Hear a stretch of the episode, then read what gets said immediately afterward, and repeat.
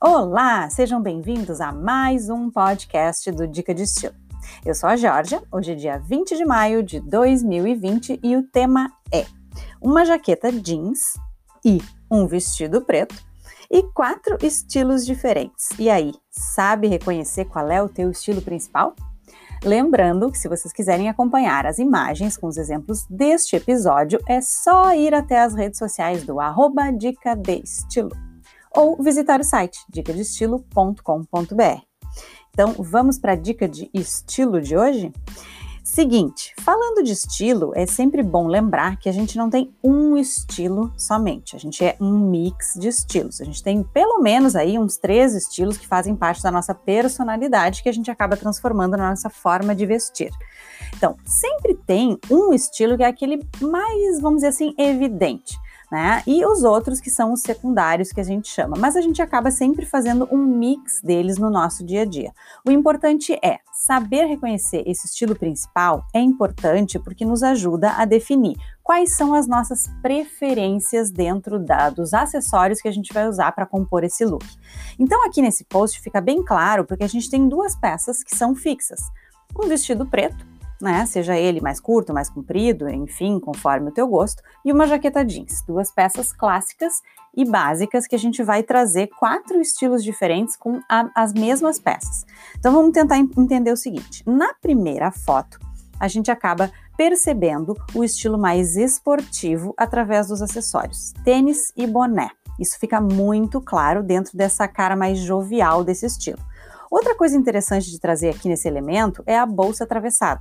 Toda e qualquer bolsa que a gente carregue a tiracolo, sem correntes, uma bolsa mais lisa, sem, sem detalhes, muitos detalhes, ela acaba trazendo sim esse efeito mais casual para o look. E aqui, nesse estilo esportivo, acabou fechando super bem. Na segunda foto, a gente vê também essa, essa hum, participação forte da casualidade quando a gente vê o conforto nos pés de uma sandália que é mais confortável e num tom que acaba combinando com qualquer roupa, que é o tom nude. Mas a gente tem a presença do brinco, que é uma peça chamativa e diferente no visual. Então, isso é o que a moderna gosta muito de fazer: fazer uma mistura entre peças que sejam práticas do dia a dia com outras que sejam mais modernas, que estejam na moda, sejam tendências, enfim. A gente acaba elencando como um estilo um pouco mais moderno, como tá, a gente denomina aqui. Na terceira foto, a gente vê claramente que ela está mais sofisticada.